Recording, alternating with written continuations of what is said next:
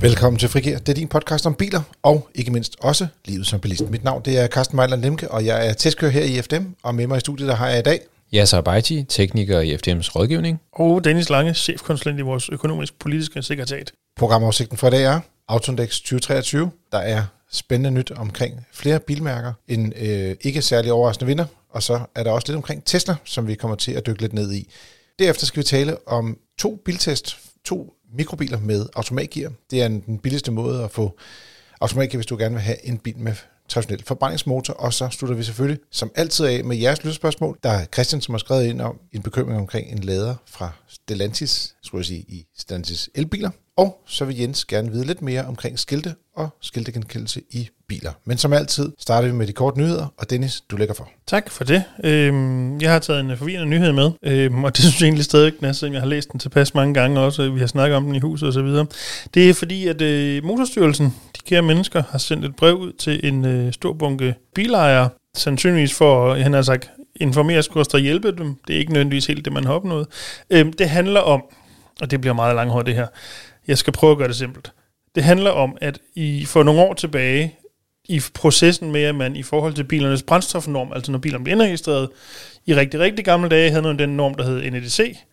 Så gik man over til WLTP, men i den mellemliggende periode havde man en midlertidig målemetode, målenorm, der hed NEDC 2.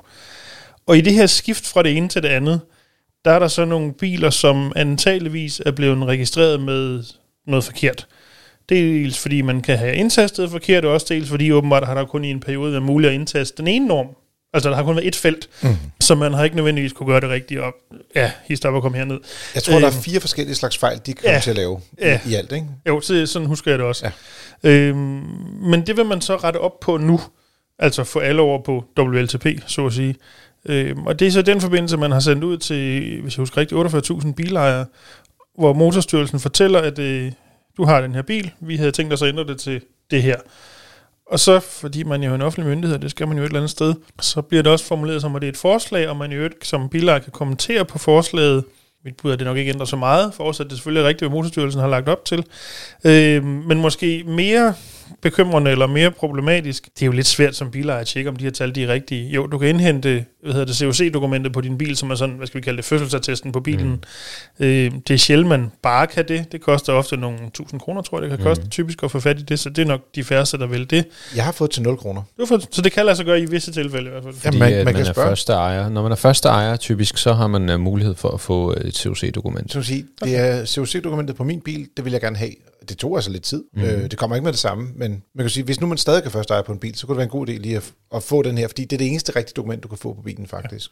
Ja. Mm. Og det er der selvfølgelig, at man kan se i det der, når man ændrer måle tallet, eller hvad vi skal kalde det, registreringen i, øh, i motorregistret, så kan, ikke nødvendigvis altid, men det kan have en betydning for dels den øh, øh, ejerafgift, man betaler på bilen, øh, og så kan det også have betydning for den registreringsafgift, der er blevet betalt, som så enten kan være for lav eller for høj, øh, afhængig af. Det er ikke altid sådan nødvendigvis. Det kan det være. Øhm, jeg tror ikke, der er mange øh, biler, der er blevet klogere af det her brev.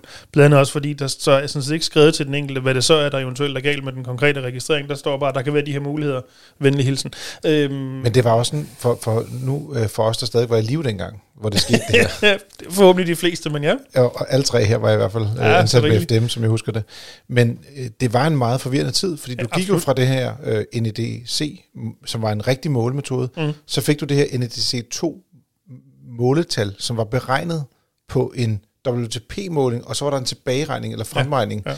Enten kom den fra NTC, eller også kom den fra WTP. Ja, det kom begge veje, faktisk. regner du op eller ned, eller hvad ja, man præcis. det sådan. Ja. Øh, men, men det var det der totallet gør, at det faktisk er et fiktivt tal. Det mm. er ikke en konkret måling. Så det er bare for at sige, det er vildt forvirrende. Jeg forstår godt, at der er nogen, der har ligesom kommet til at lave fejl i den periode. Fordi det er altså været, man skal holde tungen lige i munden. Øh, absolut. Øhm, og vi kan også øh, høre jer jo ned fra vores rådgivning, det er nok primært vores juridiske rådgivning, mm. tænker jeg, øhm, at det har skabt forvirring. Øhm, hvor det sidste uge, øh, tror jeg, det var omkring 200 øh, af vores medlemmer, der henvendte sig til, til rådgivningen omkring det her. Øh, det er også det er også et tal, kan man sige. Øhm, som jeg forstår det, så har Motorstyrelsen måske ligesom taget det her en lille smule til sig og stoppet i første omgang udsendelsen, og måske lige ser på, kan vi formulere os lidt bedre, øhm, og så gætter jeg på, at de forhåbentlig gør det, og så sender nogle flere øhm, hvad hedder sådan noget, breve ud til den resterende andel, som der skal sendes ud til. Øh, men ja, altså man, man kan, også sige, det brev, de sendte ud, Der stod der også, vi har muligvis lavet en af fire fejl. Men der står ikke, hvad for en af de fire fejl, Nej, der er lavet. Og derfor, så, når du fik det, så kunne du ikke rigtig vide. Altså, du vidste faktisk ikke rigtig noget. Altså, og, det, men, og det er jo så, altså, jo, det kan det måske også være, men det er jo ikke nødvendigvis Motorstyrelsen, der har lavet fejl. Typisk vil det jo ofte måske være den, der har registreret bilen, typisk forhandleren, Ja. ja. som har gjort noget Tast- forkert, eller ikke kunne gøre andet, for eksempel der, hvor der ikke var felter nok til at fylde ud. Så pff, ja, det er sgu lidt noget råd. Det du hele. sagde også, det var en uh, forvirrende nyhed. Ja, men lige præcis. Og der er heller ikke rigtig nogen bundlinjer på det. Nu kan man sige, udover, der er jo sådan nogle folk, som på et eller andet tidspunkt får en endelig afgørelse, og ja, vi ved jo som sagt heller ikke rigtigt på den enkelte bil, hvad er der så galt, hvis der er noget galt, og mm, ja. Hvis du har fået et brev, du ikke forstår, så er du ikke alene. Det tror jeg, det er det, vi kan sige. Ja, så du holder dig ude, kan jeg se. Ja, men, ja, nu, er- nu er vi forvirret på et højere plan. Det er kun sådan noget, jurister de forstår. Og, og åbenbart... Øh, Myndigheder, myndigheder forstår. ja, okay. Altså, jeg forstår godt, at man bliver nødt til ligesom at, at rette op på de fejl, der er foretaget, og tingene skal være lavet rigtigt. Men, men det er også øh, gå ud og, og rykke på 50.000 biler i et, et marked, hvor man ligesom kender øh, både ejerafgifter og den afgift, der er blevet betalt øh, i registreringsafgift i sin tid. Ikke? Så ja, jeg kan godt se, at de skal rette fejlen, fordi det er sådan, det bør være.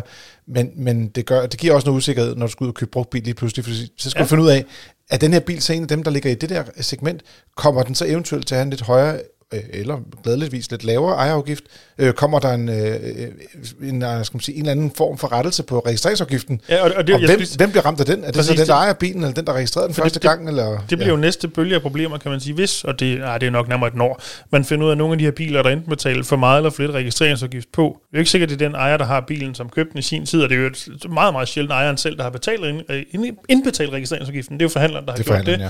Og det er derfor også forhandleren, der i givet fald vil få for eksempel for meget betalt penge tilbage, som jo så reelt er bilejeren, men han ved det ikke nødvendigt, og jamen, det bliver Ja, og, kaos. og hvis det er, at forhandleren er kommet til at regne en forkert afgift ud, er du så tvunget til at betale som køber, fordi at du har jo skrevet under på en pris. Som sagt, en forvirrende nyhed. Ja. Jamen, øh, fra den ene forvirrende nyhed til den anden. øh, ja, altså. Ej, jeg, øh, jeg har en, øh, en forbrugernyhed med, øh, som vores kollega Anders Vendt har skrevet.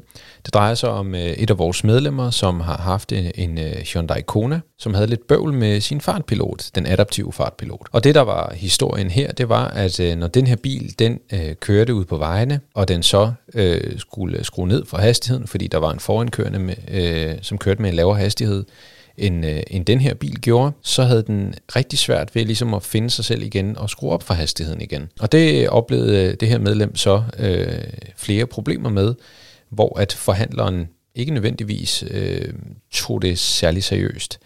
Øhm, så kontaktede det her medlem os, og så tog vi en øh, dialog med forhandler, øh, og forhandleren tog så øh, dialog med sin importør, den danske Hyundai-importør, Nick Christiansen.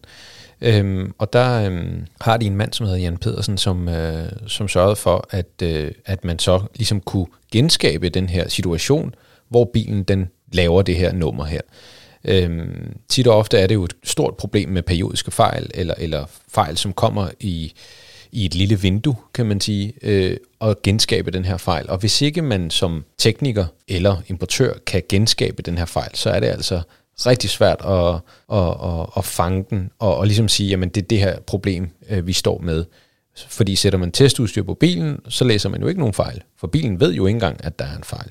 Og det, der så sker her, det er så, at øh, den her fejl, den så kan, kan genskabes, og det gør, at Hyundai-importøren tager kontakt til sit bagland, og får faktisk fløjet nogle ingeniører ind øh, fra udlandet, som ligesom skal, skal prøve det her på, øh, på egen krop, og, og ligesom se og læse dataparametre, og ligesom se, hvor er det lige præcis, at, at den her bil, den, den taber tråden, øh, så at sige. Og så, Ja, så jeg tænker på, at der er nogen, der gerne vil vide, hvor kom de her ingeniører fra? Jamen, de her ingeniører, de kommer jo fra Hyundai-land, skulle jeg til at sige. Øh, de kommer fra, øh, fra øh, både fra, fra Tyskland og fra Sydkorea. Så, så det er ikke... Øh, altså, jeg har jo en fortid hos Kia, øh, og det her har vi faktisk også oplevet på, på et Kia-værksted, hvor der kom nogle ingeniører øh, og skulle rette en fejl. Øh, og de synes faktisk, det er, hvad kan man sige, interessant, hvorfor en bil gør, som den så gør. Og det kan være mekaniske fejl, men det, i det her tilfælde er det jo så elektroniske skråstreg softwarefejl. Det kan meget hurtigt være billigere bare at give manden en ny bil, kan det ikke? Det tror jeg ikke, fordi, fordi du skal tænke på, hvis, hvis du har en fejl på en sådan bil her, den er der solgt lidt flere end to af. Øh, så det er billigere at flyve en ingeniør til Danmark og få rettet fejlen, og få det, hvad kan man sige, rettet på alle bilerne mm. samtidig, end at du har rigtig mange mennesker, der er utilfredse med deres biler. Så um, Det kan jo teknisk set også være lidt afhængigt af, hvordan de laver dem, en fejl, der også ligger i andre deres biler, fordi de måske kører med samme software i, eller samme, nu er det, det her, det var jo så i deres øh, øh, ESP-modul, altså, Mhm. mm-hmm. øh, og nu tænker jeg på det ESP, er det ikke det ESC-modul egentlig? Eller hvad er det? Nå, det, det, det, det det, sådan, hedder, det hedder det ESP hos Hyundai formentlig, Ja. det er nok derfor, det kalder det her. præcis. Men, men det var mere det, at øh, det- det er et antiudskridningssystem, Mm-hmm. og det kan jo godt være, at de måske har samme kode liggende i nogle af deres andre biler også. Mm. Mm. Sagtens. Altså vi, øh, vi Del, havde, del, delvis af koden, eller den der fejlen også opstår i andre biler. Ikke? Så. Altså det er jo også det, som vi, øh, vi havde jo en test for en del år siden, hvor at vi testede øh, nødbremserne på bilerne, og så opdagede vi jo, at der var fejl på Volvo-biler, som ikke mm. aktiverede nødbremsen øh, i et lille vindue. Øh, og det gjorde jo, at, øh, at, øh, at der så kom en tilbagekaldelse på omkring en million biler. Ja, worldwide. Øh. lige præcis. Så, så, men men det, det, det, der er fedt ved den her historie, det er, at importøren øh, ligesom handler på det, der bliver sagt, øh, og ikke, hvad kan man sige, negligerer øh, det her medlemsproblem. Og det, er, det skal de have ros for, øh, Hyundai-importøren, fordi vi er ikke øh, ude på at, ligesom at, at, at bare skabe en, masse bøvl her fra FDM. Vi vil egentlig bare have, at, at kunderne kommer ordentligt videre. Og det, det klarede den her øh, Hyundai-importør til bravur. Jeg vil i dag fortælle lidt omkring noget, der hedder Elbiltur. Det er et sted, hvor folk kan komme hen og lære noget mere omkring elbiler.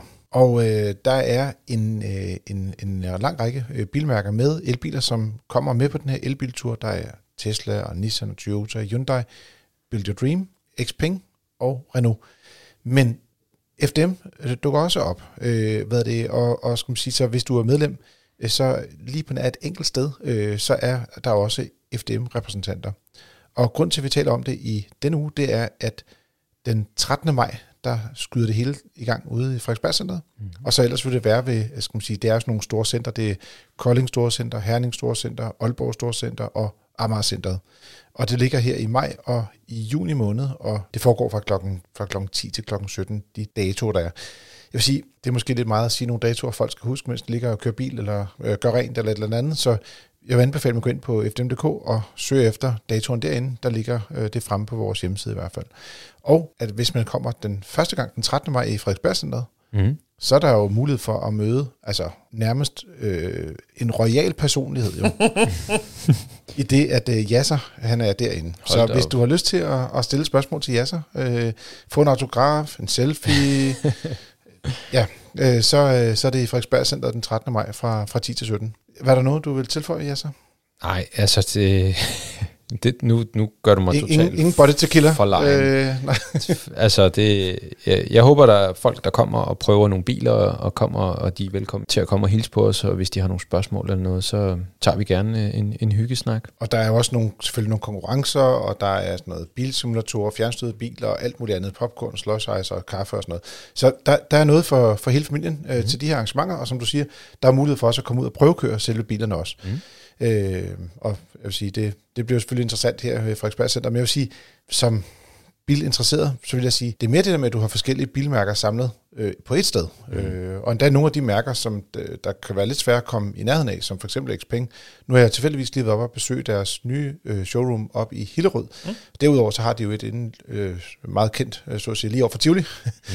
Axel Tower. Mm. Øh, men, men ellers er de jo ikke nogen andre steder i landet. Så øh, skal man sige, hvis man aldrig har set sådan en, øh, en Xpeng, så vil jeg sige, i hvert fald Hvad, deres, hvad de fleste ikke har. hvad de fleste ikke har, så er det et godt sted at komme hen og se, hvad kan de, hvad kan BYD, øh, hvad kan, hvad kan Tesla, men egentlig også, hvad, hvad de lidt mere traditionelle mærker som Renault, øh, Toyota, Nissan og, og Hyundai, de ligesom har på programmet. Og bare for en god undskyld, det er jo fløjten ligegyldigt, om man er med eller man ej, så må man gerne komme og snakke og kigge på biler og Det, så videre. det er åbent for alle, det her. Yep.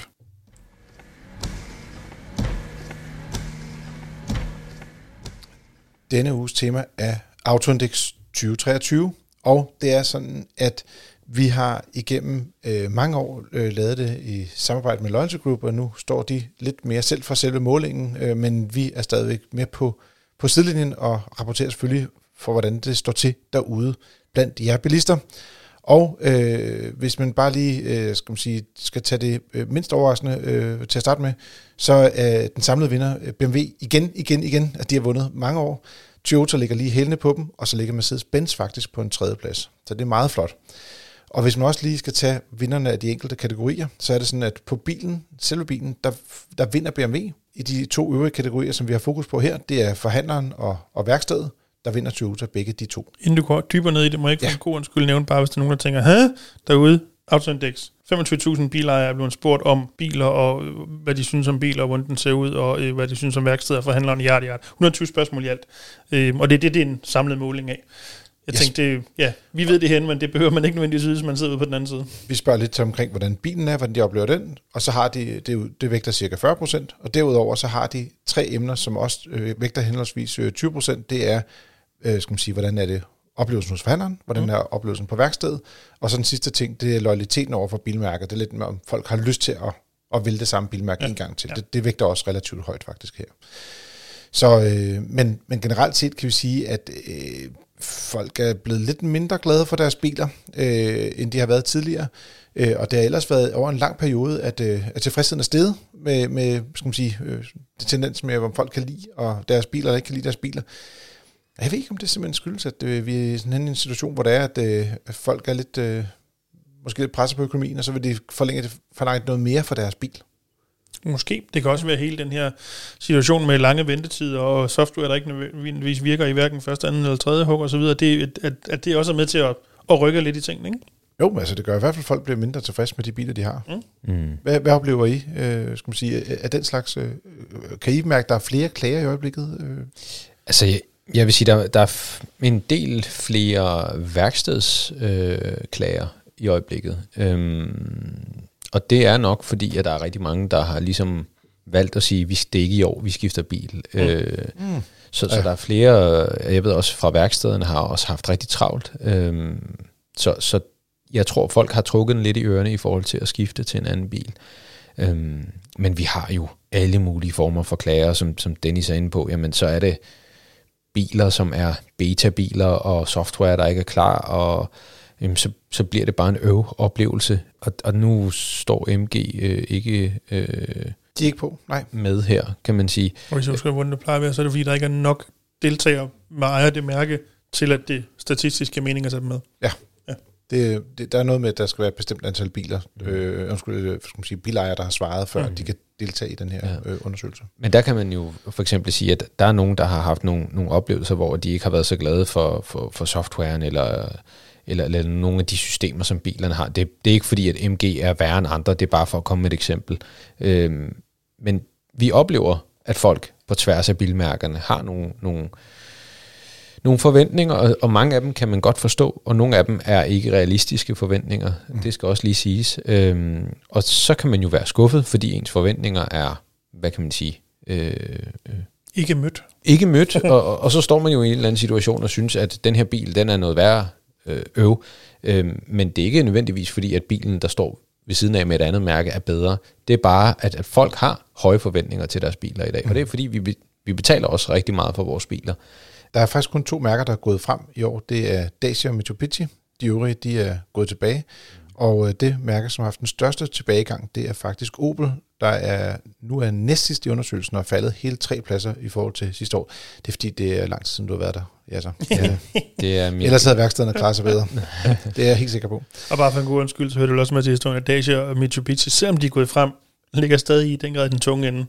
Tredje og fjerde sidst.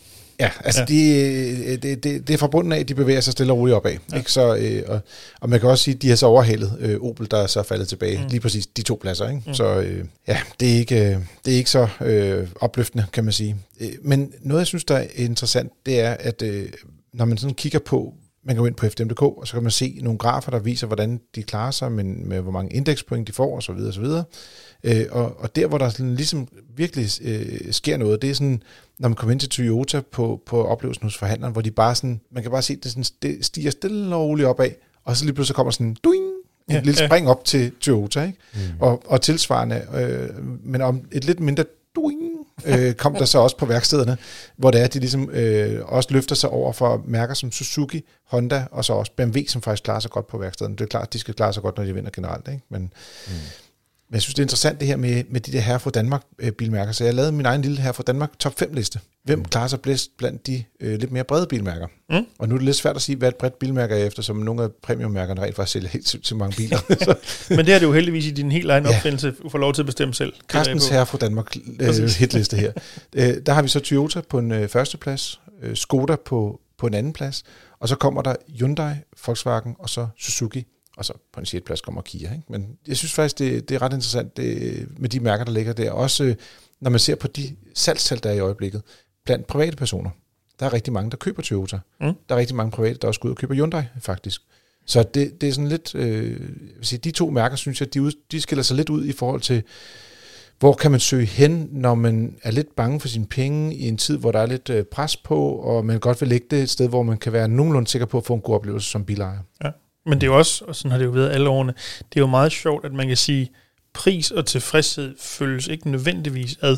Altså bevares, der er nogle billige mærker, der ligger i bund, og der er også øh, BMW, så jeg godt kalde et dyrt mærke, ligger også i, i, i top. Øhm, men hvis vi kigger på for eksempel Audi eller Tesla, mm. jo jo, de ligger der nogenlunde pænt, men, men det er jo ikke, taget i betragtning af, hvad de koster, er det ikke der, hvor de, om jeg så må sige, burde være i forhold til for eksempel en Skoda eller en Toyota.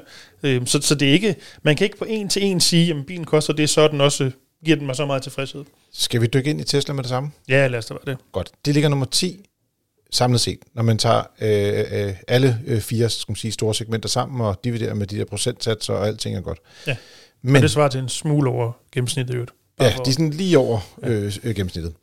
Men på bilen, det er der, hvor de klarer sig bedst, kan vi roligt sige. Mm. øh, der, der ligger de nummer 5, men de er faktisk slået af BMW, Mercedes, Volvo og Toyota.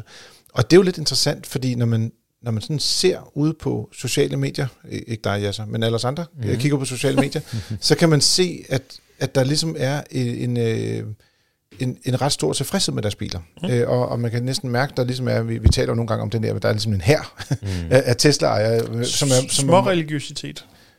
Ja, det er måske lidt stramt, men okay. Ja, Ja, ja. det får du lov til at sige i dag, Dennis. men, men jeg vil bare sige, der, der er nogen, som er virkelig glade for deres bil. Ja. Øh, men det er så ikke alle, der er det. Øh, og, og så går det så endnu værre, når vi går hen og kigger på forhandler og værksted, hvor det er, at de, Tesla de slår et mærke, som er Fiat. Og Fiat, det er den mærke, der næsten ikke eksisterer mere. Og de klarer sig elendigt. Ja. Og, jeg Altså, og det gør, altså, Toy- de det gør Tesla så jo faktisk Ja, også. ja. Jamen ja, det er, jo, det er jo faktisk fascinerende. Altså, man er glad åbenbart i Tesla, når du sidder bag rattet, og tingene kører, men lige snart du skal have fat i, ja, når du skal have fat i bilen i første omgang med forhandleren, eller du skal Mhm. mm-hmm. have lavet noget på den, så er det, undskyld mig, røvnøgler til synlandet. Men de har heller ikke et stort forhandlernet- handlernetværk. Nej, nej. Alting foregår nærmest digitalt. Der er nogle udleveringssteder. Dem, der, nu er der, altså det her det er jo en undersøgelse baseret på folk, der har allerede købt bilen sidste år. Og sådan, mm. Så det skal man jo også lige huske med. Ja, der må også være en del af dem, som er folk, der har købt en brugt bil også, for at være ærlig. Altså det, Det- det, det må bestemt. der være. Det fordi tror jeg også helt at, øh, rigtig mange Model 3'er, der kom til landet sidste år, de var jo faktisk brugt. Ikke? Mm. Så, øh, men det ændrer jo ikke på, at øh, værkstedsoplevelsen må de jo, som så at sige, have til fælles. Mm. Ja. Øh, og, og det er jo den nye verden, som der er flere bilmærker. Det er jo ikke kun Tesla, der er der med at øh, køre ud og lave service på biler. Det har Xpeng for eksempel også. Og der er også andre bilmærker, som laver det her med at køre ud og lave service på stedet, i stedet for at du kommer hen til forhandlerne og får serviceret bilen der. Mm. Det kan godt skyldes lidt, at folk de har brug for en tilvældningsperiode, før de synes, at det passer til dem. Eller også så må de jo finde et andet sted få serviceret deres biler. Jo. Ja, altså, jeg, jeg, tror, jeg tror også, at, at nogle af de her mennesker, som, som har været vant til, at man kører hen på et værksted og sidder og får en kop kaffe og så videre, jamen de, altså, der ryger måske også lidt af oplevelsen, når man, når man bare møder en tekniker ude på parkeringspladsen, ikke? Øh, Eller slet ikke gør. Eller ikke gør lige præcis. Får en sms. Lige præcis. PS, jeg har, jeg har skiftet dit pollenfilter. ja, lige præcis. Men, men altså, mm, det er jo så, øh, det er jo så, altså folk må jo gerne skrive til os og, og ligesom uddybe, hvad det er, øh, at de har af oplevelser, hvis, hvis det er, at det kunne være meget fedt at få lidt mere indblik i, hvorfor synes man, at det her værksted ikke er øh, særlig godt, eller hvorfor synes man, at den her oplevelse er ringe. Øh, det, det, er jo, det kan være meget subjektivt. Øhm, det kan også være, at man har nogle forventninger, igen tilbage til forventningerne, man har nogle forventninger, som, som det her mærke eller det her værksted ikke kan indfri. Og det kan også være, at folk er blevet rigtig sure på Tesla af andre årsager. Det kan være fordi, at man lige pludselig står og kan købe en bil til 120.000 mindre øh, 13. januar, fredag den 13. januar, øh, så skete der jo rigtig meget. Mm. øh, og det kan jo, altså jeg ville da blive slemt skuffet, hvis jeg havde købt en bil øh, et par uger forinden, og lige pludselig så kan jeg se frem i et kæmpe værditab, øh, som følge heraf. Det ville da gøre mig øh, slemt skuffet øh, på, på, på, på, på Teslas vegne. Ikke? Så, Hvis jeg skulle tilføje et, et andet bilmærke, der, der ligesom øh, ja, glimrede ved sin øh, dårlige præstation her i, i den her undersøgelse, så er det Audi, øh, som, ja. som samlet set ender med at gå rimelig pænt, men igen det er fordi, at selve bilen bliver vurderet meget højt, Men igen, øh, de, og som jeg sagde, også. de ligger ikke så højt, som jeg synes, de burde tage betragtning af. De burde ligge sammen de med gerne vil BMW og Mercedes ja, og præcis. Volvo for den sags skyld. Præcis. Ger- gerne over Toyota. I Øh, virkeligheden jo, ja. Øh, men det har de så ekstremt, øh, de har lidt svært ved det på forhandlersiden, men de har det virkelig svært ved det på, på værkstederne. Og så det er ikke altid det der med, at, fordi jeg vil sige, nu, har jeg også været på øh, Audi-værkstedet, og der har de både øh, flaskevand, som står i den køler, du kan gå hen og tage, og de har en kaffe, hvor du selv kan vælge det for nogle ret gode kaffe faktisk, og der er også nogle andre små ting, sådan lidt lækkert sted at vente, og lyst og pænt og sådan noget. Så det er jo ikke nok at have de der omgivelser til at være rigtigt. Det, det er måske også den der øh, handling, eller at man fik en regning, der var større end det, man forventede, eller altså, i Teslas tilfælde kan det jo også være sådan nogle ting, det har jeg i hvert fald læst, at, at folk er lidt irriteret over, at alting foregår igennem en app, du kan ikke snakke med et menneske, og øh, så får du en afgørelse, og så kan du bare, du ved, altså, Mm. De savner måske lidt den der med at, at blive taget af sig som person et eller andet Mm. sted, ikke? Man kunne tro, det var en chatrobot, der fikset det hele, ikke? mm. Øh, men jeg vil så også sige, altså, i dagens Danmark, øh, det der, du nævnte med øh, vand og forskellige slags kaffe og en relativt øh, pæn og behagelig sofa, hvad ved jeg, mm. Det har, får du jo alle steder, grundlæggende. Øhm, altså, når vores to Ja, biler, en henholdsvis Honda og Toyota, øh, skal til service, det er fuldstændig samme.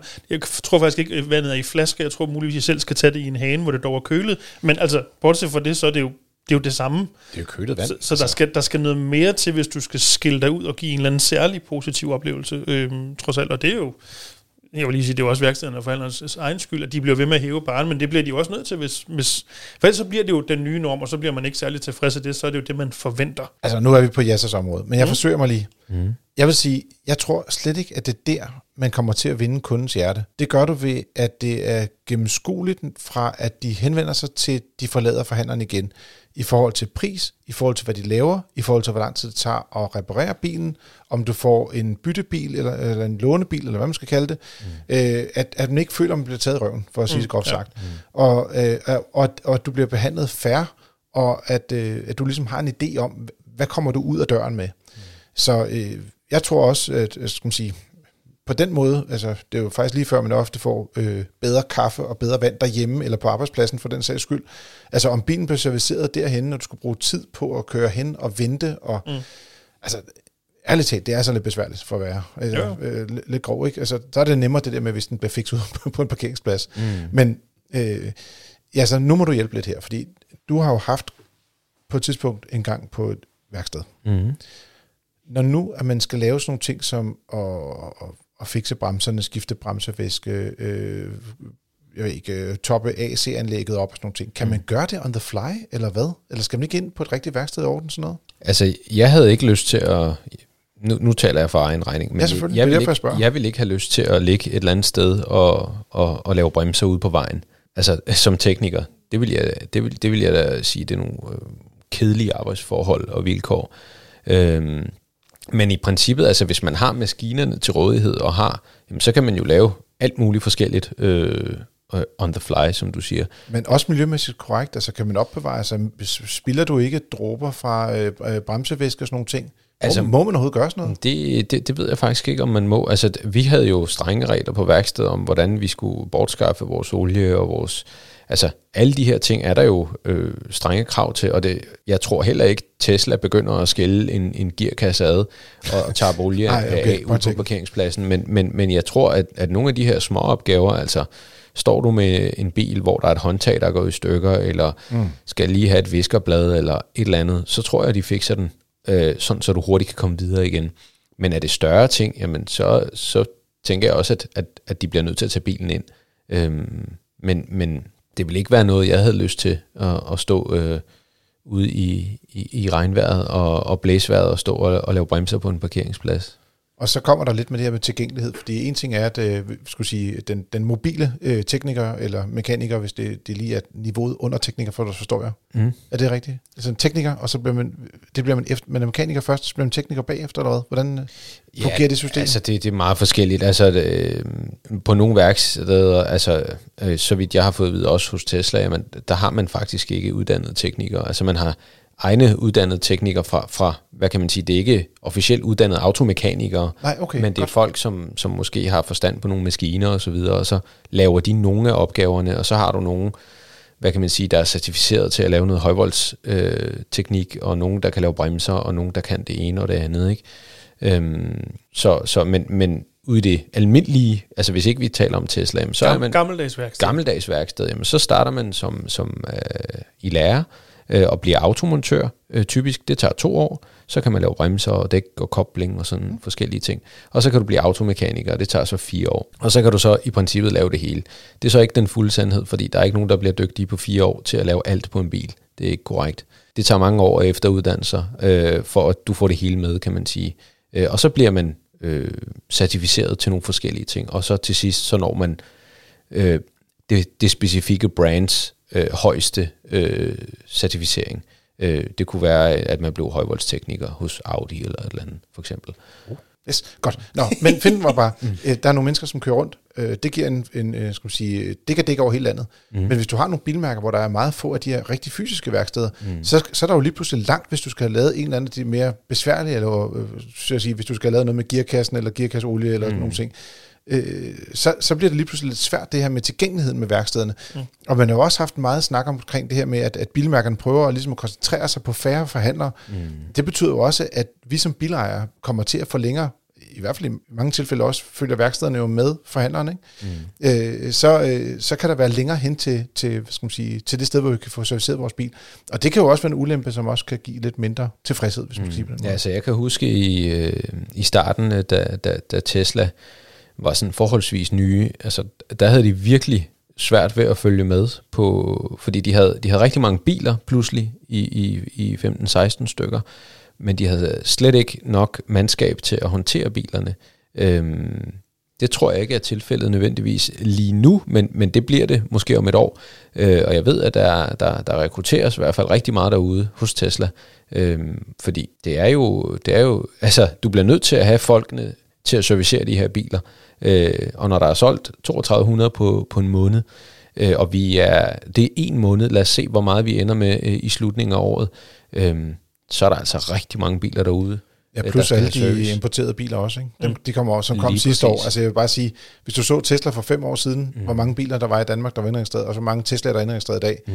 Altså det er jo en markant stigning. Ikke? Mm. Så jeg kan godt forstå, at de er lidt presset på den her konto, men øh, de skal nok komme efter det på et tidspunkt. Nu er det tid til at tale om noget lidt andet. Små biler med automatgear. Vi har haft flere forspørgelser på det fra vores medlemmer og sagt, okay, vi, vi er trætte af at skifte gear, vi gider ikke betale nogen penge, øh, hvad, hvad, hvad, hvad skal vi så gøre? Og øh, vi har fundet to biler frem, øh, vi har faktisk teknisk set egentlig fundet tre biler frem, øh, men øh, hvad er det, vi kommer til at tale om en tredje bil også lidt senere. Spændende. Ja. Men de to biler, vi har i første omgang, det er en Kia Picanto og en Toyota Aygo Cross. Og øh, de koster lige omkring 170.000 begge to. Øh, totaløkonomien, når man sidder og regner alting med, med ejerafgifter, forsikring og sådan noget, de ender også stort set i samme lejr, men det er lige en smy billigere at eje en Toyota på trods af en lidt højere indkøbspris. Øh, den kører blandt andet lidt længere på literen, men den har også et lidt lavere værditab. Så vi har øh, lavet en artikel, den er i Motor, der var udkommet den her uge, øh, til alle vores medlemmer. Øh, og så, øh, man kan også læse det digitalt, hvis man gerne vil det. Og så ligger der også øh, artikler af begge biler ude på fdm.dk, og også en video på YouTube Mm. med undertegnet. Carsten? Ja. I, øh, I den ene artikels overskrift, der står Kia Picanto automatgear med indbygget pause. Hvad mener du med det? Ja, men det er fordi, at det er lidt sjovt, fordi der er jo ingen af de her biler, der jo rent faktisk har en rigtig automatgearkasse. Det vil du i hvert fald øh, som tekniker sige, det her det er ikke et rigtigt automatgear, eller klassisk automatgear. Mm. Øh, og, og i Toyotaen, der har man det, der hedder en CVT-gearkasse, øh, hvor det er, at den ligesom laver det der milliongear, hvor den laver wing, wing, lyd hele tiden, hver gang man accelererer, det er pisse irriterende. Men i Kia Picantoen, der kører man rent faktisk, og nu, nu siger jeg noget, som du godt må ret bagefter, så det bliver teknisk rigtigt, men nu, nu siger jeg det bare på den måde, jeg forstår det. Mm. Du har egentlig en almindelig manuel gearkasse, Mm. og der har nogle små robotter. Mm. Det er altid rart at have robotter, der hjælper en. Mm. Lige her, der skifter de både gear, så en, som man slipper for at bruge hånden, mm. men det bruger også koblingen, så du har også en, en lille ro- robot på koblingen. Mm. Så hver gang den skifter gear, så tager det lidt tid, før, fra den ligesom får trykket koblingen ned, og til den ligesom hiver den for, første til andet gear for eksempel, og til den kobler til igen. Og øh, den ventetid er noget større, end den er i nogle andre biler. Og, og det, er, altså, det, det er så meget, at jeg, det er sådan noget med to øh, eller to og et halvt sekund langsommere fra 0 til 100. Øh, og der var flere, der prøvede bilen, som sagde, ej, det magter jeg simpelthen ikke, det tager alt for lang tid. Personligt må jeg sige, at jeg synes faktisk, det fungerede ganske fint. Det er jo de her, jeg tror, jeg plejer at kalde dem robotgear, men det er det samme, jeg mener ja. Ja. i hvert fald. Øhm, jeg kan huske, at sådan historisk set, det har jo været noget, der især i mindre biler har fandtes i mange år i Ja, virkeligheden. ja, øh, øh, 20 Jeg, år. jeg mindes, at der tidligere har været nogen, der har været aldeles forfærdelige, altså hvor det virkelig, virkelig, virkelig har været næsten umuligt at køre noget, der minder om normalt i det. Er vi stadig der, eller er det trods alt blevet bedre, end det var, da det var værst om ikke andet? Ja, altså der har især været en, en del øh, Citroëner, som har haft den, øh, som var meget svære for, til at skifte gear på det rigtige tidspunkt. Det synes jeg slet ikke er tilfældet her. Okay. Det fungerer faktisk, hvis, altså hvis, du, hvis du er sådan en type, der, der godt kan lide at køre lidt aggressivt, øh, så vil den nok være verdens mest irriterende gearkasse. Men hvis man bare kører stille og roligt, så øh, lærer man lynhurtigt, hvornår man bare lige skal let, lad os sige en centimeter på, på, på speederen, Mm. og så får du bare et sindssygt blødt gearskifte. Mm. Og det fungerer bare vildt godt. Og, jeg, og det, jeg synes, der er det mest imponerende, det er, det som er sværest for sådan en, en robotkobling, hvis man skal kalde det sådan, det er til, tilkobling i første gear og tilkobling i bakgear. Mm. Så når du skal prøve at lave sådan en parkeringsmanøvre, hvor du lige skal flytte bilen 20 cm, hvor du kører på en kobling, som der altså skal reagere på, at du trykker på speederen, Mm. det er super kompliceret. Altså, og det fungerer ret dårligt i mange biler. Men det fungerer faktisk overraskende godt i den her bil. Og den samme øh, skal man sige, tekniske pakke findes så i den tredje, så at sige, hemmelige bil, den der hedder Hyundai i10. Den Mm. kører med samme motor og samme gearkasse også. Ja, for den er vel... Jeg ved ikke, om, lad, nu siger jeg det bare alligevel. Det er lidt en søstermodel til Kia Picanto. Teknisk er de, deler de meget. Der er lidt forskel i, hvor store de er og så videre. Men, men det er noget, der minder om søstermodeller.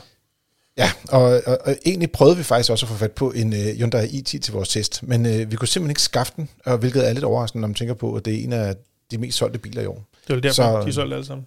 Ja, alle sammen var bare solgt, og generelt set er det helt vildt svært at få fat på biler i øjeblikket til, til test. Mm. Altså det er igennem, nu er jeg jo næsten 20 år, sådan noget, jeg har testet biler.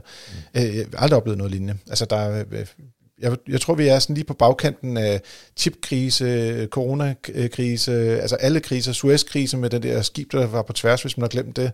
Øh, det hele lander ligesom øh, lige nu i, at øh, ja, der, der er simpelthen relativt få biler på markedet. Mm. Mm. Øh, så, men jeg vil sige, Hyundai i10 eller Kia Picanto, de kan lidt det samme rent teknisk set, kan man Mm. sige. Øh, og, og Picantoen har lidt øh, på nogle udstyrsdetaljer en fordel, hvorimod at Hyundai'en har især øh, en fordel med, med, skal man sige, med plads, og så også det lille faktum, at den næsten 20.000 kroner billigere, Mm.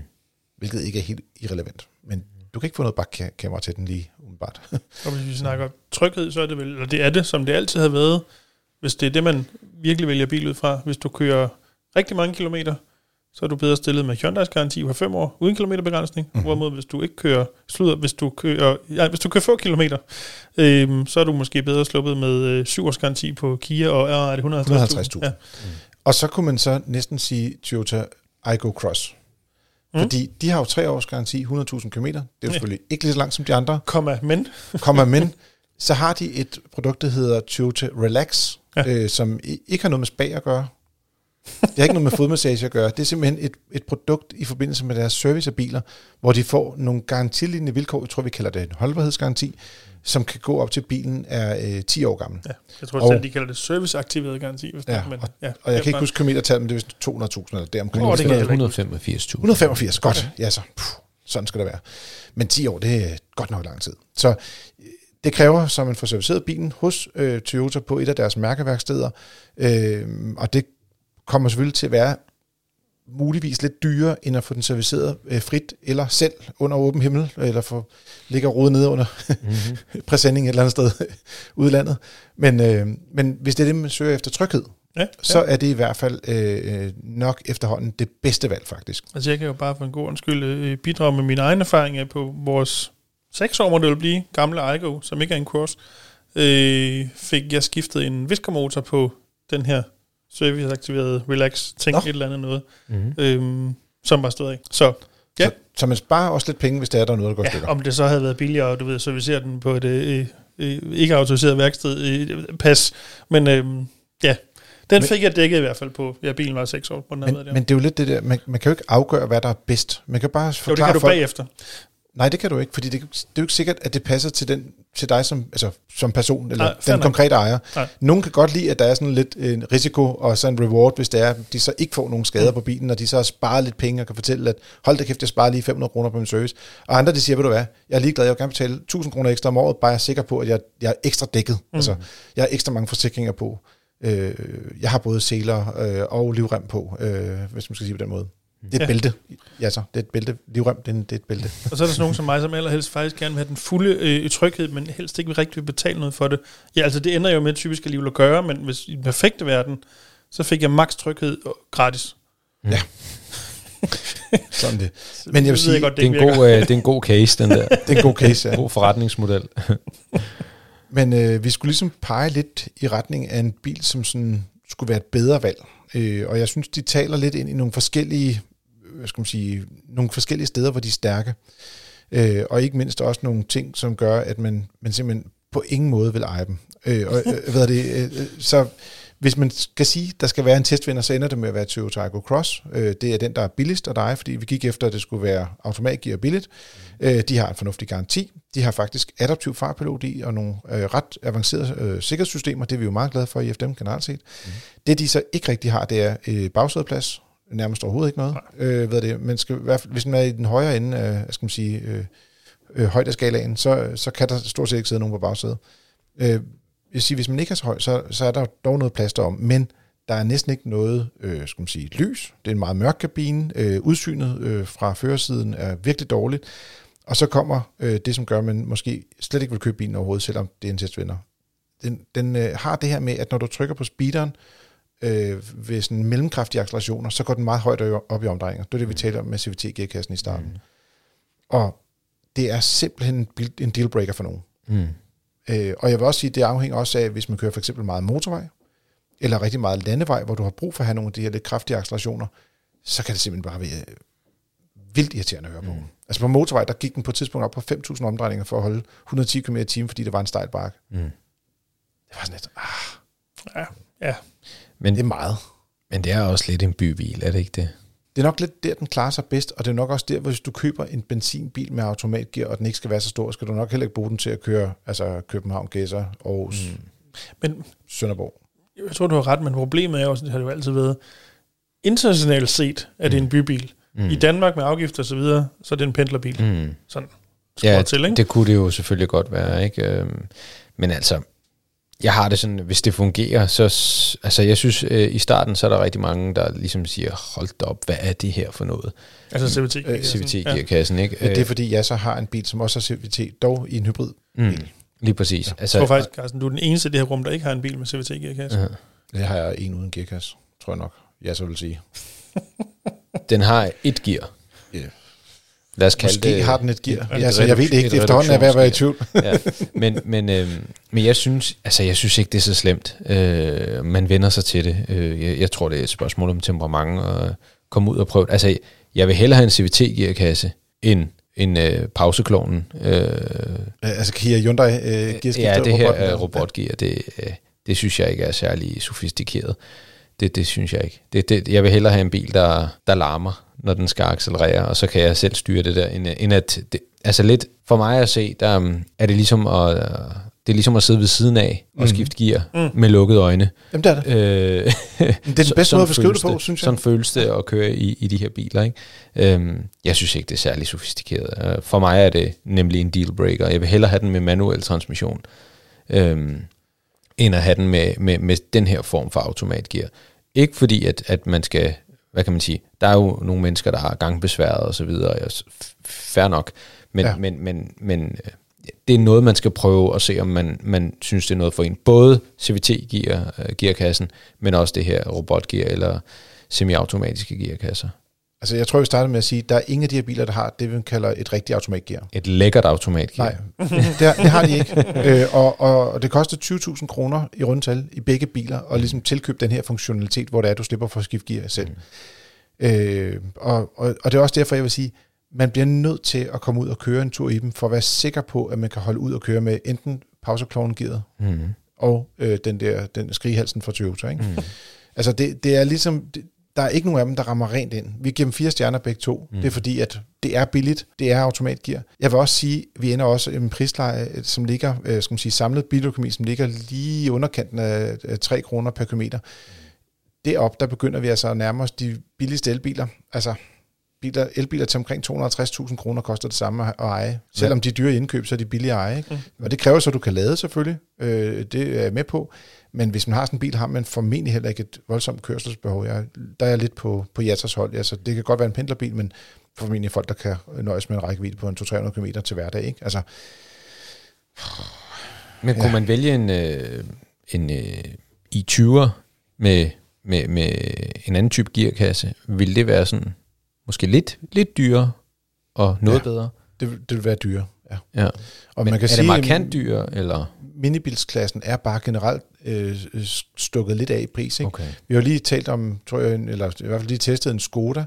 Den billigste Skoda Fabia, som mm. også er en minibil, med automatgear, den har så desværre den store motor med 110 hestekræfter og kun det høje udstyrsniveau. Øh, 255.000 kroner i indkøb. Ja, det, det kan slet ikke svare sig at købe for til en elbil. Mange penge, ja. Det er helt vildt. Og bare for, nu lyngoogler jeg lige, mens jeg lige snakker videre. I 20'eren, hvis du skal den automatgear, så starter du på 215. Mm. Fordi min svigermor har lige købt sådan en. Ja. Øh, med automatgear. Øh, fordi hun kører rigtig mange kilometer. Øh, hun har så også taget den med hele beduljen og serviceaftale og det, everything. Øh, jeg, jeg tror bare, det sådan er et lidt bedre køb. Så jeg ved godt, det er dyre, mm-hmm. men, men, men jeg vil nok vælge sådan en bil med, med den type øh, altså med den størrelse af bil, og med den type gearkasse og så videre. Jeg tror, det er et, samlet set en, en bedre fornemmelse, men, men hvis det bliver så dyrt, at det bedre kan svare sig at købe elbil, så, så det er svært det kommer at se, hvor, også an på, hvor meget man kører, ikke? Altså, fordi jo. hvis det er, du har, jeg skal sige, det, jeg vil umiddelbart sige, det her, det vil være, som du siger, folk, der har øh, en eller anden form for øh, øh besvær med at skifte gear selv, altså mm. om man er gangbesvær eller andet, mm. eller man, det bare driller lidt med, med koblingsfoden, mm. eller at man, øh, at man simpelthen ikke kører særlig meget, øh, en, en, skal jeg sige, når man bliver ældre, men siger, jeg har bare brug for et eller andet, der lige kan køre op til sommerhuset, eller køre rundt i området, eller handle og sådan nogle ting. Mm. Altså, der kan de fungere ganske fint. Mm. Øh, de, mikrobiler er jo ikke specielt velegnet til at køre langt. Øh, komforten i bilerne er begrænset også. Øh, der er også pænt meget støj i kabinen og sådan nogle mm. ting. Det kan så hjælpe lidt, hvis man ikke hører så godt. Det satser jeg på, når det bliver i hvert fald. Men ja, øh, så øh, jeg vil sige, det, det er sådan nogle biler, hvor der er sådan, der er ikke nogen af dem, som der rigtig laver home run på det her. Det, ja. det gør de altså ikke.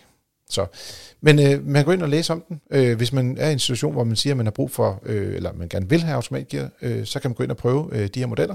Og som sagt er der også den der Hyundai i10, man også skal overveje. Nok med øh, køretur, nu er det tid til at holde lidt til siden og åbne vores lille brevkasse. Hvis du har et spørgsmål, kan du skrive ind til podcast Vi har fået mange henvendelser, nogle svarer vi direkte, andre kan vi øh, få mulighed for at, ligesom at få med her ind i Frigirs postkasse. Vi har fået en mail fra Christian. Han skriver, Hej Frigir, der er til synlædende en fabriksfejl på PSA-Stellantis elbilsplatform ECMP, som betyder, at en onboard charger før eller siden går i stykker. Det man kalder den lader, man bruger til hverdag, eller derhjemme, eller hvis man lader langsomt ude i trafikken. Nå, men der kan være problemer med dem, og der er noget med, at prisen ifølge Christians øh, skal man sige, øh, research her, koster over 30.000 kroner, hvis at man skal have skiftet den efter, at fabriksgarantien er udløbet. Nogle gange så kan øh, importøren, det er KB Brun, give en delvis kulance efter alle kilometer, uden at de præcis oplyser, hvordan det regnstykke ser ud. Øh, men så siger han, kulancen betyder vel, at importøren vedkender sig, at der er tale om en fabriksfejl, men lader stadigvæk kunden selv betale enten hele beløbet eller en del af beløbet, kan man sige. Hvordan siger juraen i forhold til fabriksfejl? Hvad sker der efter garantien er udløbet? Og er en producent helt fritaget for sit ansvar? så jeg tænker lidt, øh, altså han har listet op nogle biler, og også nogle andre sager. Der var for eksempel en tandremsag, som også var KV Brun. Øh, så han vil gerne lige høre, hvordan, hvordan ser man på den her slags sager, når der kommer nogle, nogle fejl, som der dukker op på flere biler? Og jeg tænker, at vi starter måske på jura. Mm, det kan vi sagtens. Og der er det i virkeligheden på mange måder deprimerende simpelt. Øhm, når man køber noget, det kunne være en bil, det kunne være alt muligt andet, har man jo selvfølgelig to års reklamationsret, som man altid har haft. Ah, det passer ikke helt, men i mange år har haft. I mange år. Ja, øhm, og derudover på biler er der jo altid også en fabriksgaranti oveni. I nogle tilfælde, der er den ikke længere, altså er det også på to år, for eksempel ved en, øh, ved en Stellantis-bil. Øhm, og nogle er der så fem eller op til syv års garanti. Øhm, men når reklamationsretten er udløbet, altså de to år, og når fabrikskarantinen er udløbet, så er der ikke nogen til at, der er ikke nogen, der er forpligtet til at dække fejl på bilen andet end bilejeren selv. Øhm, der kan være enkelte, bare for kuriositet, kuriositetens skyld, i forhold til reklamationsretten. Hvis sælgeren, som det hedder, har handlet i strid med almindelig hederlighed, så kan man godt springe den her toårsfrist. Men altså, det, vi, skal, vi skal langt ud. Det sker jo ikke sådan en helt almindelig bilhandel, bilfejlssag. Det er jo ikke, det er ikke der, vi er. Så når, når reklamationsretten er gået, når garantien er gået, så, så er der ikke rigtig noget. Der, hvor der kan være noget at hente, øh, det er også det, at, øh, at Christian er inde på. Jamen, det er det, hvor man, det, der man kalder kulance, øhm, som jo man nok skal vælge at se på den måde, at det er importøren, det kan også godt være forhandleren, som vælger at give en gave til den pågældende bilejer. Altså siger, jeg vil godt dække en del af den her reparation. Øhm, men det er ikke noget, de er forpligtet med, det er ikke noget, man kan kræve. Det er noget, de kan gøre, hvis de synes, de har lyst af den ene eller anden årsag. Det kan være, at man har været lojal kunde. For eksempel. Det kan ofte hjælpe, hvis man har haft den serviceret øh, korrekt og øh, på mærkeværkstederne. Ja, ja, ja, men, ja absolut. Men øh, ja, jeg tænker også lidt, øh, ja, så du, du kan ikke sidde stille. Du vil gerne sige noget, kan jeg mærke. Øh, ja, yes, yes, altså det var forkert mærke, Carsten. Ja, jeg, jeg, jeg, jeg tror, jeg, jeg, vil, jeg vil sige... Jeg, jeg, han, han sidder og putter sig derovre, for jeg vil ikke sige for meget lige her, kan jeg mærke. Nej, altså, jeg, så, så vil jeg byde ind med, jeg har i hvert fald hørt om en ejer, som har haft en bil, der var, jeg tror var to et halvt år gammel, hvor mm. der var den her onboard charger gik, mm. og han fik så også noget kulance, fordi bilen var gået lige ud over øh, perioden, men det endte jo stadig med, at jeg tror, han skulle betale 10.000 eller sådan noget bagefter. Mm. Det, det, det, jeg, har, jeg har vel, det er sgu mange penge. Ja. Altså, det, øh, og, og man sidder og tænker på, på, på en lader. Altså, øh, det er jo også, faktisk den her lader er også gået på vores egen Hyundai. Øh, det er rigtigt. Øh, FDM har købt en Hyundai øh, Ioniq 5, da mm. den mhm. kom frem.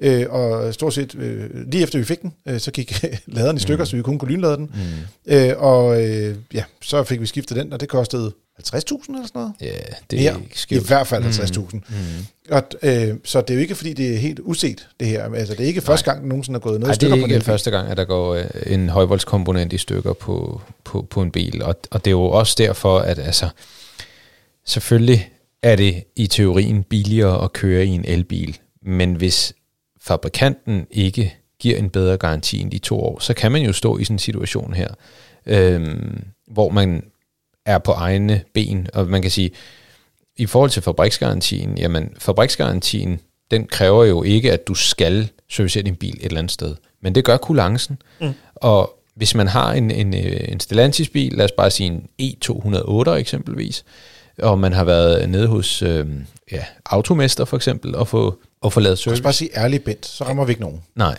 Jeg tror ikke, han laver biler, men bortset fra... Ærlig ja. Bents værksted. Ja. Ærlig Bens værksted og få, få lavet bil. Oh, ja, okay, der findes noget, der hedder Ærlig Bent. ja, præcis. Nå, okay, ja, så Ærlig Bente. Der har fandtes i hvert fald. Ærlig Bentes værksted. Okay, ja, godt. Skal vi lige tilbage på sporet, Carsten? Ja, undskyld. jeg, jeg skal bare lige ikke have nogen injurier, sagde det, det var det. Øhm, men øh, hvis, hvis det var, at, at man så havde fået lavet et helt almindeligt service eftersyn, og efter kunstens regler osv., jamen, og når bilen kommer ud over den her garanti, så står man desværre på egne ben. Og derfor synes vi ikke, at det er særlig smart at sælge biler, højteknologiske biler, det kunne lige så godt være en, en, en anden komponent. Det kunne være en, en e-motor eller noget andet. Øh, det er dyrt, øh, og to års garanti, det er næsten en taglig garanti at give på en, et, et køretøj. Øh, ja, fordi der er mange, der sidder og kigger på og siger, de, jamen der er jo otte år på batteriet, men det giver jo så kun en garanti på batteriet, og ikke på de ting, der ligger okay, rundt om. Det er jo typisk på kapaciteten på batteriet. Lige præcis, og ikke ja. på batteriet. Nå, ikke på batteriet. På kapaciteten på batteriet. Så det vil sige, hvis du har en lille øh, temperatursensor for eksempel, der går i stykker inde i batteripakken, jamen mm. det er jo ikke en kapacitetsgaranti, der skal dække det. Så det her, det er bare øh, en, en, en, hvad kan man sige, det her, det viser bare, at, at når man er køber derude, så skal man være særlig vågen. Man skal vælge den bil øh, eller den øh, fabrikant, man har mest tillid til. Øh, og, og, og hvis ikke man øh, vil have de her overraskelser, så skal man enten tegne en service- og reparationsaftale, som eksempelvis går ind og dækker de her ting. Det kommer man til at betale for. Det er en form for forsikring. Øh, eller så skal man vælge øh, et bilmærke, der har en bedre garanti end to år. Øh, fordi jeg ville da være slemt skuffet over at skulle betale 30-40.000 kroner øh, på en bil, der er to og et halvt år gammel og kørt 15.000 km eksempelvis. Der er også nogle bilmærker, som ud over service- og reparationsaftaler også sælger deciderede forsikringer, som har garantilignende vilkår. Mm. Og der kan man jo godt tilkøbe sig noget ekstra sikkerhed. De dækker måske ikke helt så godt som en rigtig fabriksgaranti, mm. men om ikke andet er man lidt bedre stillet. Mm. Øh, og det kan jeg jo se, det både det, det findes selvfølgelig også i premiummærker, men også blandt billige bilmærker, man mm. kan få det her. Altså, øh, KB Brun øh, tilbyder jo også øh, en, en, en udvidelse af den her øh, sikkerhed, kan man sige. Så øh, nogle er under godsøjne heldige og har købt den her øh, garanti øh, udvidelse. Øh, det er jo så en forsikring, kan man sige. Ikke? Ja. Øh, men, men, øh, men andre har ikke, og, og det, ja, det, det er synd, men, men det er dem, der står med, som Dennis siger, de har jo ikke nogen juridisk forpligtelse til at gøre Præcis. noget som helst. Ja. Så um, man men, kan men kun... din øh, tekniske mavefornemmelse vil sige, at hvis du kunne tilkøbe sådan et produkt, vil det give dig mere ro i maven, eller hvad? Altså til... Når garantien kun er på I to må, år. I må ikke hænge mig op på det. Jeg mener, det koster omtrent 7.000 kroner. Øh, okay, jamen hvis for, man siger for, for 5-10.000. Øh, eksempelvis. Ja. Lad os bare sige 10.000 kroner ja. for at runde op. Øh, og hvis man kan få tre år oven i de to, øh, og lad os sige 100.000 km, ja. så havde jeg ikke tøvet. Jeg havde taget den. Eller også kunne man jo kigge til et andet bilmærke, der har en bedre garanti, uden det nødvendigvis bliver blive dyrere. Det er ikke sikkert, at den bil lever op til de behov, man har. Ja, men, og mm. der er jo andre ting end garanti ja, ja, men jeg, jeg ved godt, jeg kaster det bare lige det, de, lige det, bord på, på, eller det kort på bordet siger, at det, det kunne man skulle give et andet sted end også. Den mulighed er der også. Lige præcis. Altså, det, der er jo, altså, her kan man jo købe sig fat i for, forskellige former ja, for garantier ja, ja, ja. og så videre, ikke? hvor man får det under gåsøjne gratis, hvis man mm. køber det et andet mærke. Ikke? Så det skal man mærke efter, om man har maven til det ene eller det andet.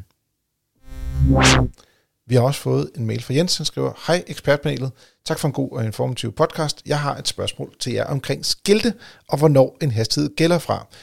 Dennis, du kan allerede godt gøre klar. Varme ja, ja, ja, ja, ja, godt. jeg er begyndt at øh, lave udstrækningsøvelser. Yes. På en køretur med en kollega i min Tesla snakker vi om teknik, autopilot og lignende, og han konkluderer, at bilen skifter hastighed først, når man rammer skiltet. Jeg mindes, at hastigheden er gældende ved skiltet, men er det okay, at man er ved at justere hastigheden ned til den, så at sige, den gældende hastighed, når man kommer forbi skiltet? Jeg håber, I kan belyse emnet. Og så vil jeg bare gerne stjæle den, øh, så du slipper for at svare nej.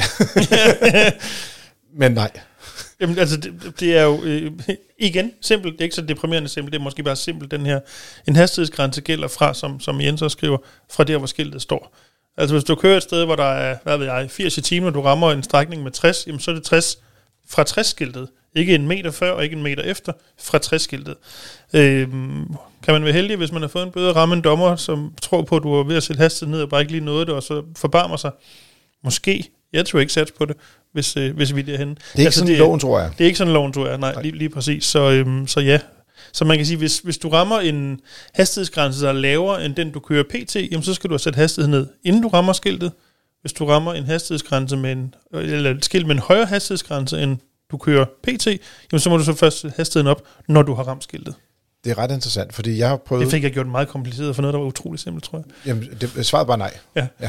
ved det, men ved det, øh, jeg vil sige, vi har prøvet rigtig mange biler, som har de her systemer, hvor det er, de sætter hastigheden øh, efter øh, enten kortdata eller øh, kameradata, du siger, ser et skilt og sætter hastigheden mm, efter ja. det. Øh, det er sådan, at rigtig mange biler kan slet ikke se øh, hastighedsgrænserne for byer, fordi at der er ikke et skilt, hvor der står 50, der er et byskilt, ja, og et så. byskilt er ikke øh, en europæisk standard. så. Ja, og det danske er åbenbart tilpas langt væk fra for alle, eksempel det tyske til, at de fleste biler ikke ved, hvad det er. Men så kan man være heldig, at det ligger inde i kortdata i stedet for. Men sådan er det. Jeg vil bare sige, der er stor forskel på, hvordan det fungerer. Mm. Nogle biler kan rent faktisk godt finde ud af det her. Mm. Hvorimod andre, som han selv siger her, Teslaen, den gør jo først, øh, når den så kommer forbi øh, skiltet. Øh, den har også nogle andre ting i forhold til, hvornår den læser skilte og ikke læser skilte. For eksempel motorvej, der læser den ikke skilte, der kører den på kortdata. Andre steder, der læser den skiltene, så at sige. Så øh, ja, det, det, man skal øh, overholde fartgrænsen. Yeah. Der, hvor der er skiltet, med en ny hastighed, skal man holde den hastighed, der bliver skiltet for. Ja. så øh, det er skiltereglerne. Mm. Og så tror jeg ikke rigtigt, vi kan komme meget videre end det øh, denne gang. Du har lyttet til Frigir. Det er din podcast om biler og livet som bilist. Husk at trykke abonner ind i din podcast-app og anbefale os gerne til en af dine venner. Har du spørgsmål, kan du sende dem til podcast Ja, så er Dennis tak. Og i lige måde. Selv tak. Og til dig, kære lytter, tak fordi du lyttede med, og god tur derude.